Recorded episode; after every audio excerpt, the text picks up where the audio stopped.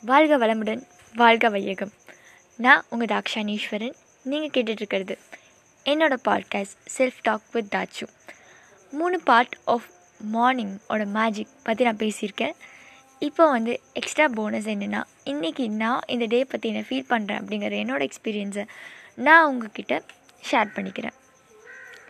அந்த நாள் அந்த மார்னிங் ஒரு மார்னிங் நம்ம எடுத்துக்கிறோம் அப்படின்னா அந்த மார்னிங்கில் நம்ம ஃப்ரெஷ்ஷாக ஃபீல் பண்ண அந்த டேவை நீங்கள் மார்னிங் உங்கள் பிரைட் ஸ்மைலோடு ஆரம்பிங்க.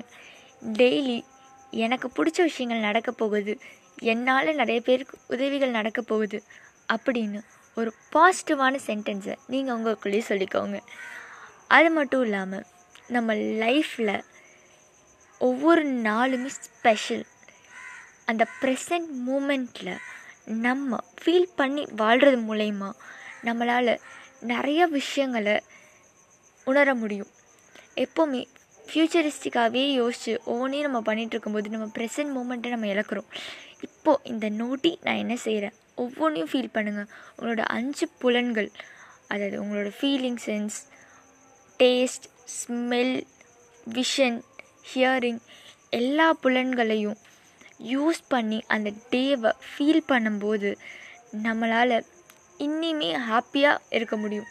ப்ரெசண்ட்டில் வாழ்கிறவங்களால மட்டும்தான் அந்த ஒவ்வொரு நொடியுமே ஞாபகம் வச்சு ஹாப்பியாக இருக்க முடியும்.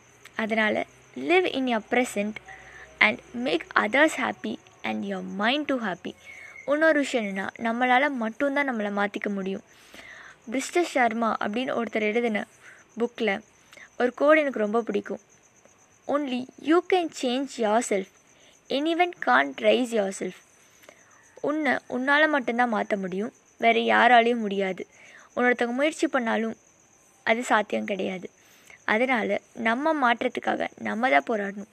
அது ஸ்லோவாக இருக்கோ இல்லை ஸ்பீடாக இருக்கோ அது நம்ம பண்ணுற ஆக்ஷன்ஸை பொறுத்து தான் இருக்குது ஸ்லோவாக இருந்தாலும் டோன்ட் வரி ரொம்ப ஸ்பீடாக இருக்கா டேக் இட் இன் கண்ட்ரோல் நீங்கள் கேட்டுட்ருக்கிறது என்னோடய பாட்காஸ்ட் நான் உங்கள் Dhakshaneeswaran we will meet you அது நெக்ஸ்ட் எபிசோட் Bye.